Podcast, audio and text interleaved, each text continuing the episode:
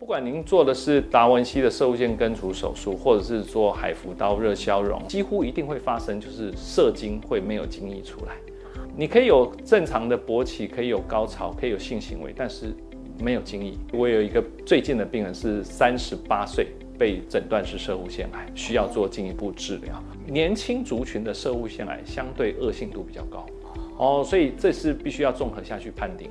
那如果根据过去的呃解剖学的研究，九十岁以上的人百分之九十在射护线里面是会找到有癌细胞。一起聊健康，天挑健康。大家好，我是易君，又到了每周一起关心你我健康的时候。今天我们继续为男性的健康把关，我们要来探讨射护腺癌。射护腺癌大家真的不能不重视哎，因为近年来发生率跟死亡率都有提升的趋势，甚至有年轻化的一个趋势。最重要的是，它早期真的完全没有症状，很多人根本难以察觉。好，那到底要怎么样来这个预防射护腺癌？哪一些人要特别注意？它又是怎么找上门的呢？这集真的要好好听哦。我们非常开心来到北医附设医院，邀请到叶绍德亚叶医师来到我们现场。君君好，呃，各位观众好，我是台北医学大学附设医院。泌尿科主治医师叶绍德，那我也是癌症中心主任，跟我们成立了一个社护线中心，那我是社护线中心主任。所以有非常多专业的知识，相信大家上一集的时候听真的获益良多哈。所以如果真的有什么问题的话，都可以在线上来讨论，然后来提问。如果叶医师有看到的话，相信都会回答大家。没有问题的。你是平常在诊间也很难问这么多问题啦。是的，因为诊间比较忙。对对啊，所以你看这一次透过三十分钟的一个节目，为大家好好分析一下。我们上一集讲的是这个射护腺肥大跟射护腺发炎，那这一次我们要来探讨第三个魔王，就是癌症。大家听到癌症真的是闻风丧胆。到底射护腺癌它是怎么样的一个癌症呢？好，那射护腺癌这几年，呃，应该说这十年来，它都的发生率都逐年增加了哈。那目前来讲，一年新诊断的病人大概八千位左右，然后死亡大概一千两百人到一千三百人。那所以呢，它在我们的国家的十大癌症死因中，呃，从呃一零九年的数据从第六位上升到第五位，所以对都有在增加。那呃，更更重要的是，是让射物腺癌这个疾病，呃，在台湾跟在中国大陆，呃，上海的的数据看起来都差不多，就是每年大概有百分之七到七点五的病人数目在增加。两岸都是，两岸都差不多。然后，如果是美国更严重，然后美国射物腺癌发生率是我们的五到六倍，所以呢，几乎所有的名人大概都是射物腺癌。那前一任的日本天皇也是射物腺癌。所以，射物腺癌是一个非常重要的疾病，因为它会影响很多很重要的男性的健康。是为什么它会这样子，发生率跟死亡率都有上升趋势呢？好，那呃，这个就牵涉到射物腺癌的一个它的发生的原因。那过去最标准探讨病因的呃研究，还是来自于呃同老同卵双胞胎研究。那同卵双胞胎研究告诉我们说，环境扮演重要的因素，也就是同卵双胞胎如果他服用的食物是比较西化的饮食，那他的射物腺癌的发生率跟死亡率都会升高。所以两岸其实原因应该差不多，都是跟饮食西化有关系吗？嗯，这是其中一个核心可能的问题。当然，射物腺癌有一定的比例是遗传的。那那个遗传的话，它可以现在有很精准的呃，我们叫精准医疗的基因检测，可以查出它它的常见的遗传基因跟乳癌的高风险基因是一致是一致的。所以如果家族里面的有人有射护腺癌，或是有乳癌，或者是有子宫内膜癌。那他应该要小心，他有比较高的风险会得到射护腺癌。所以射护腺其实它的位置跟它功能，我们上一集的时候都有介绍，这边就不赘述。后医师上一集解释的非常清楚。但是刚才讲到说射，呃，有提到乳癌这件事情，近几年来一直大家重视说乳癌剧增提升的很快，但很少人在把焦点放在说男性射护腺癌其实发生率跟死亡率都有这么明显提升，好像比较少在关注这一块。好，这个也一方面是因为。我们的健康署目前有进行国人的癌症筛检，那癌症筛检中，乳癌的乳房摄影是其中一个重要的一个项目，也是一个重要的医院追踪被追踪的指标。那 PSA 那 PSA 目前来讲还没有被列入呃我们的健康署的一个癌症癌筛计划里面，但是呢，因为 PSA 只是一个抽血检查，相对来讲非常简单，所以在这边还是要呼吁各位男性，如果注重自己健康的人。超过五十五岁以上，应该会建议需要做一次的 PSA 抽血检查。那间隔多久来做呢？在日本是间隔五年做一次。那在台湾的话，目前还没有一个很正确的。的明确的呃规范来告诉大家说多久来做，那这个部分就交给临床医师专业的判断。是，所以大家比较关注的说，哎，乳癌提升，我们真的是动摇国本，但其实对医师来讲，射护腺癌发生。个严重性真不亚于乳癌。这边再补充说明，是因为射护腺它同时是会影响到我们的排尿的器官，所以射护腺癌的治疗后续病人会有排尿上的问题，比如说他容易频尿啊、急尿、血尿啊，或者尿失禁，所以相对来讲，它的医疗花费有时候还比乳癌的医疗花费要来得多。而且他后续的治疗搞不好还比开刀的费用还高。对，如果呃因为某一些治疗而造成小便失禁，那我们有算过，他以后的纸尿布的钱可能都还比手术的自费的部分要来得多。哇，天哪，严重影响生活品质，是的，造成经济压力。所以前提。我们后续会告诉大家要怎么样治疗啊，怎么样预防，真的非常重要。我们先来看一下危险因子啊，射护腺癌到底是怎么找上门的？好，射护腺癌第一个，它是一个老化的疾病。那国人的平均射护腺癌诊断年龄中位数是七十四岁，那所以是相当年纪相当大的一个癌症。但并不并不是说年轻人不会得射护腺癌，所以我有一个最近的病人是三十八岁被诊断是射护腺癌，需要做进一步治疗。很年轻，这是在呃，在最近这几年，这也是算比较年轻的一个案例。那如果根据过去的呃解剖学的研究，九十岁以上的人百分之九十在射护腺里面是会找到有癌细胞。那这一群人并不一定都需要治疗，所以我们认为射护腺癌呃不是所有年纪很大的人的射护腺癌都要特别去做早期筛检。但是如果对于呃目前还是呃活动非常呃平凡、很健康的人来讲，射物腺癌的早期诊断会能够维持一个很很好的生活品质，这对他来讲是很重要的。所以治疗其实跟年龄也是有关系的。所以其实射物腺已经算是一种老化病了。对，是一个老化病。你活够久，似乎很难避免，终究找上门的。那还有一个，刚刚有提到，它有一个遗传的倾向，所以大概过去发现有百分之十到十五是透过遗传的。所以家里面如果您的呃男性的父亲或是兄弟有射护腺癌的，也是射护腺癌的高危险群。那现在有很好的一个射护腺癌早期诊断的工具是磁振摄影扫描。那磁振摄影扫描如果有发现可疑的病灶，在做所谓的精准切片，它的诊断率相当的高。那可以在很早期就发现射护腺癌。那这时候的治疗以后，呃，排尿的副作用会少很多，也就是它几乎都可以恢复正常排尿的功能。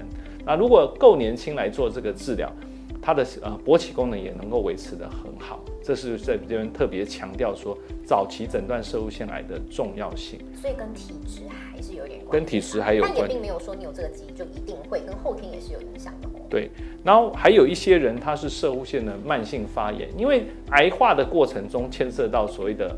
呃，氧化自由基去攻击 DNA 这件过这件事情，所以如果反复的慢性发炎，就容易导致射物腺癌。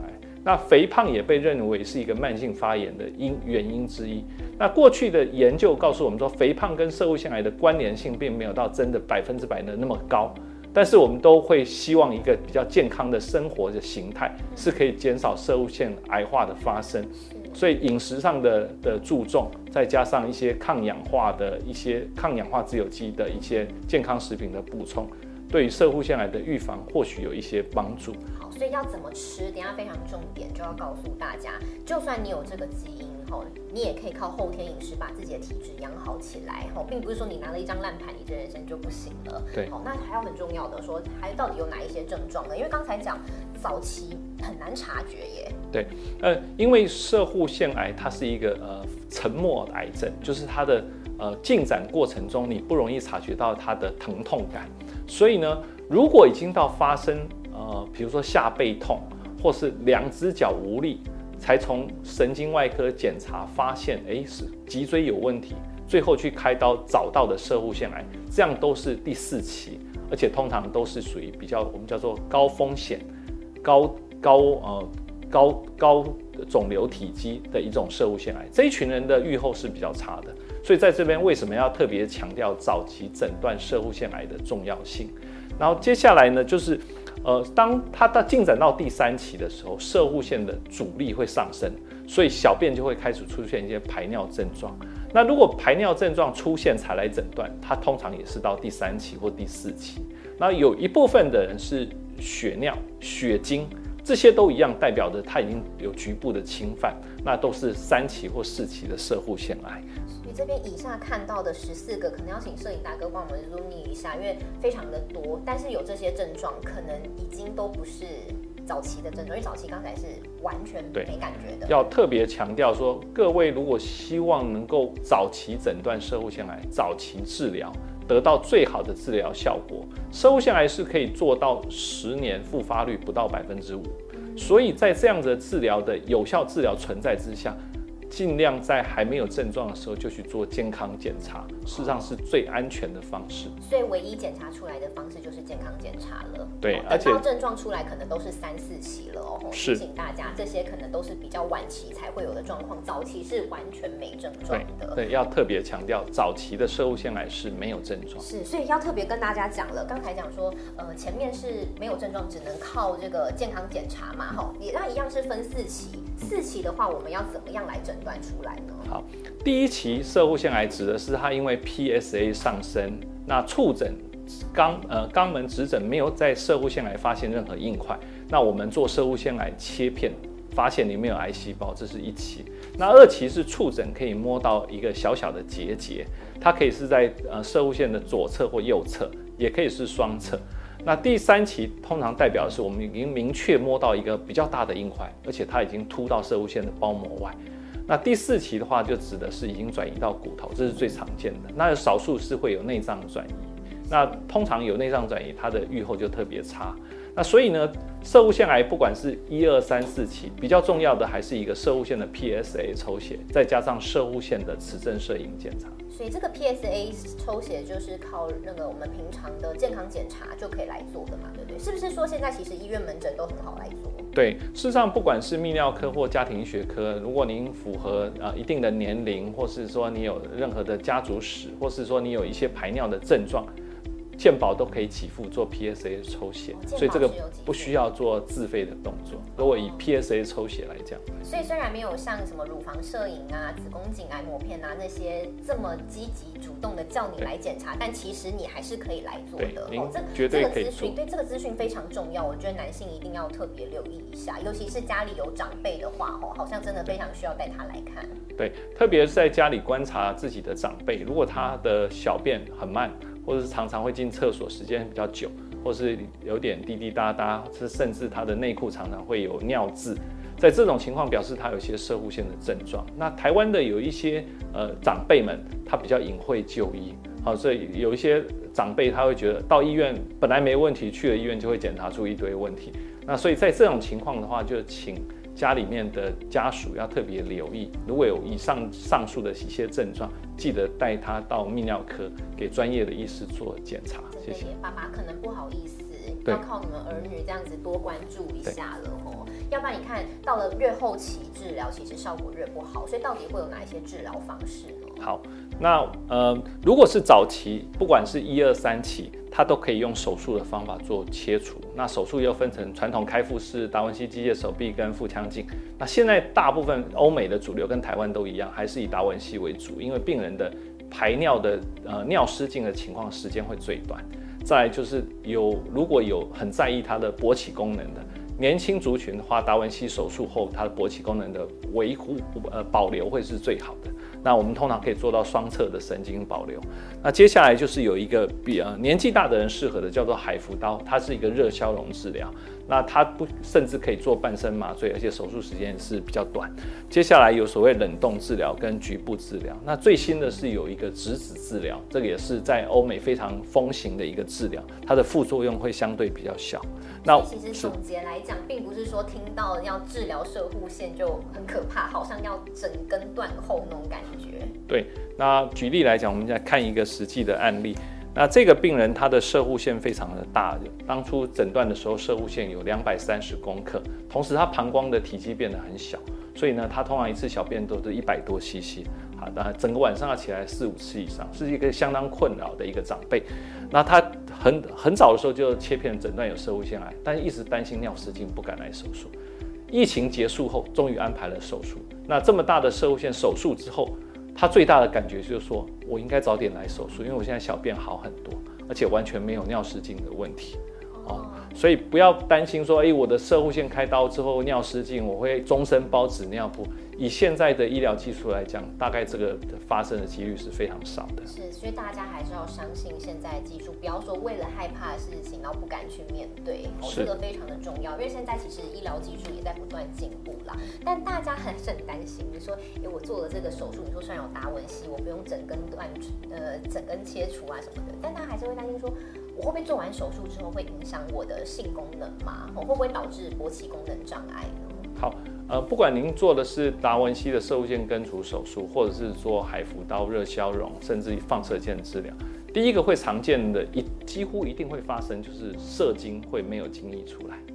对，你可以有正常的勃起，可以有高潮，可以有性行为，但是没有精液，没有没有精液，原因是因为。射护腺跟除精囊是我们制造主要精液的液体部分的器官。那这个手术会把除精囊跟射护腺跟一小段输精管都切除，把膀胱跟尿道这个地方用线缝合起来，这叫膀胱尿道吻合术。那因为你把制造精液的主要的呃液体的部分都切除，所以的精液里面是完全不会有液体了，那也就没有呃液体的部分会射出来。但你身上还是有精子的制造，那个精精子的制造在睾丸里面，所以并不是说你就完全不孕，而是说如果你真的想要再有自己的小孩，那需要从睾丸取精去做试管婴儿。试管婴儿就是没有办法靠自然的方式。对，没有办法靠自然的方式去去受孕。那呃，如果是年轻族群做完这个手术之后，像我最近有一个朋友，他才六十几岁，做完手术一个月后，我们帮他做测试，他勃起就开始恢复了。两个月之后，他就可以有正常的性行为哦。所以对于年轻族群来讲，勃起功能的维护，只要神经保留做得好，再加上一定的叫做阴茎复健的疗程，基本上都可以维持它的勃起功能。那主要是要提醒，这个部分会影响到射精。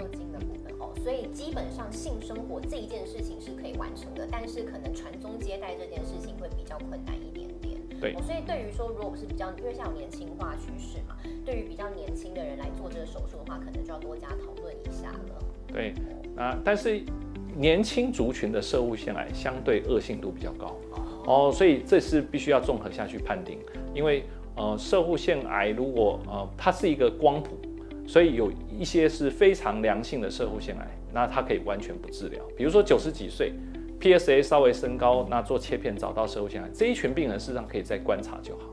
但是对于很年轻的族群，特别是万一他真的有遗传倾向的，他的射物腺癌通常恶化的速度比较快。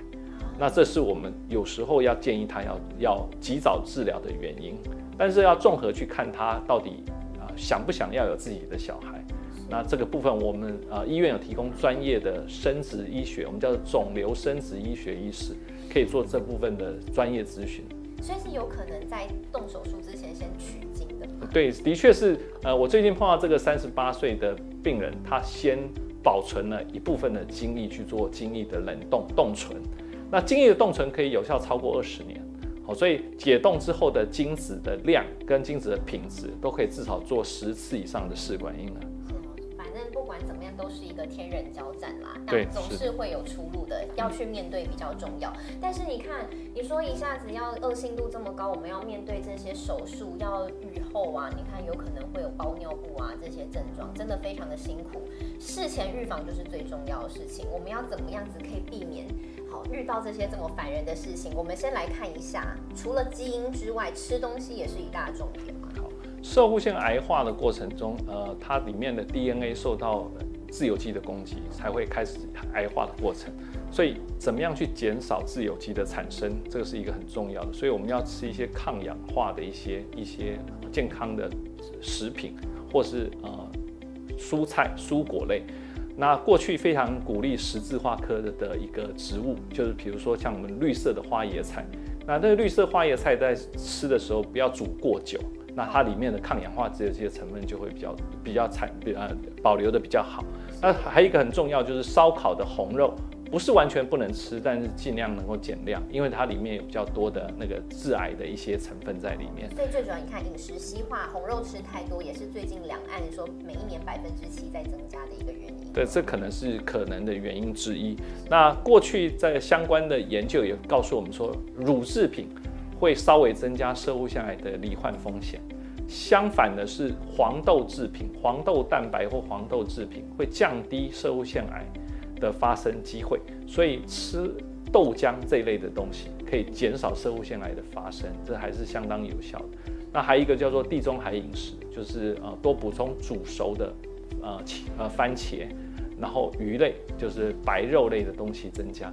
它会对于预防射物腺癌实际上是有帮助。所以男性朋友可能早餐的话，就是豆浆取代牛奶是个不错的选择。刚上一集有跟大家提到。那另外还有哪一些明星食物呢？刚刚医师有差不多说，你看像番茄嘛，对不对？对，番茄一方面是有茄红素，那第二个就是这个茄红素的吸收还是需要经过烹煮，甚至有一些油脂的成分，它吸收的效率会比较好。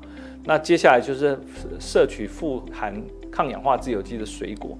那其中像葡萄、李子、樱桃，还有莓果类，特别像呃蓝莓之类这一类的东西，它是非常好的抗氧化自由基的成分。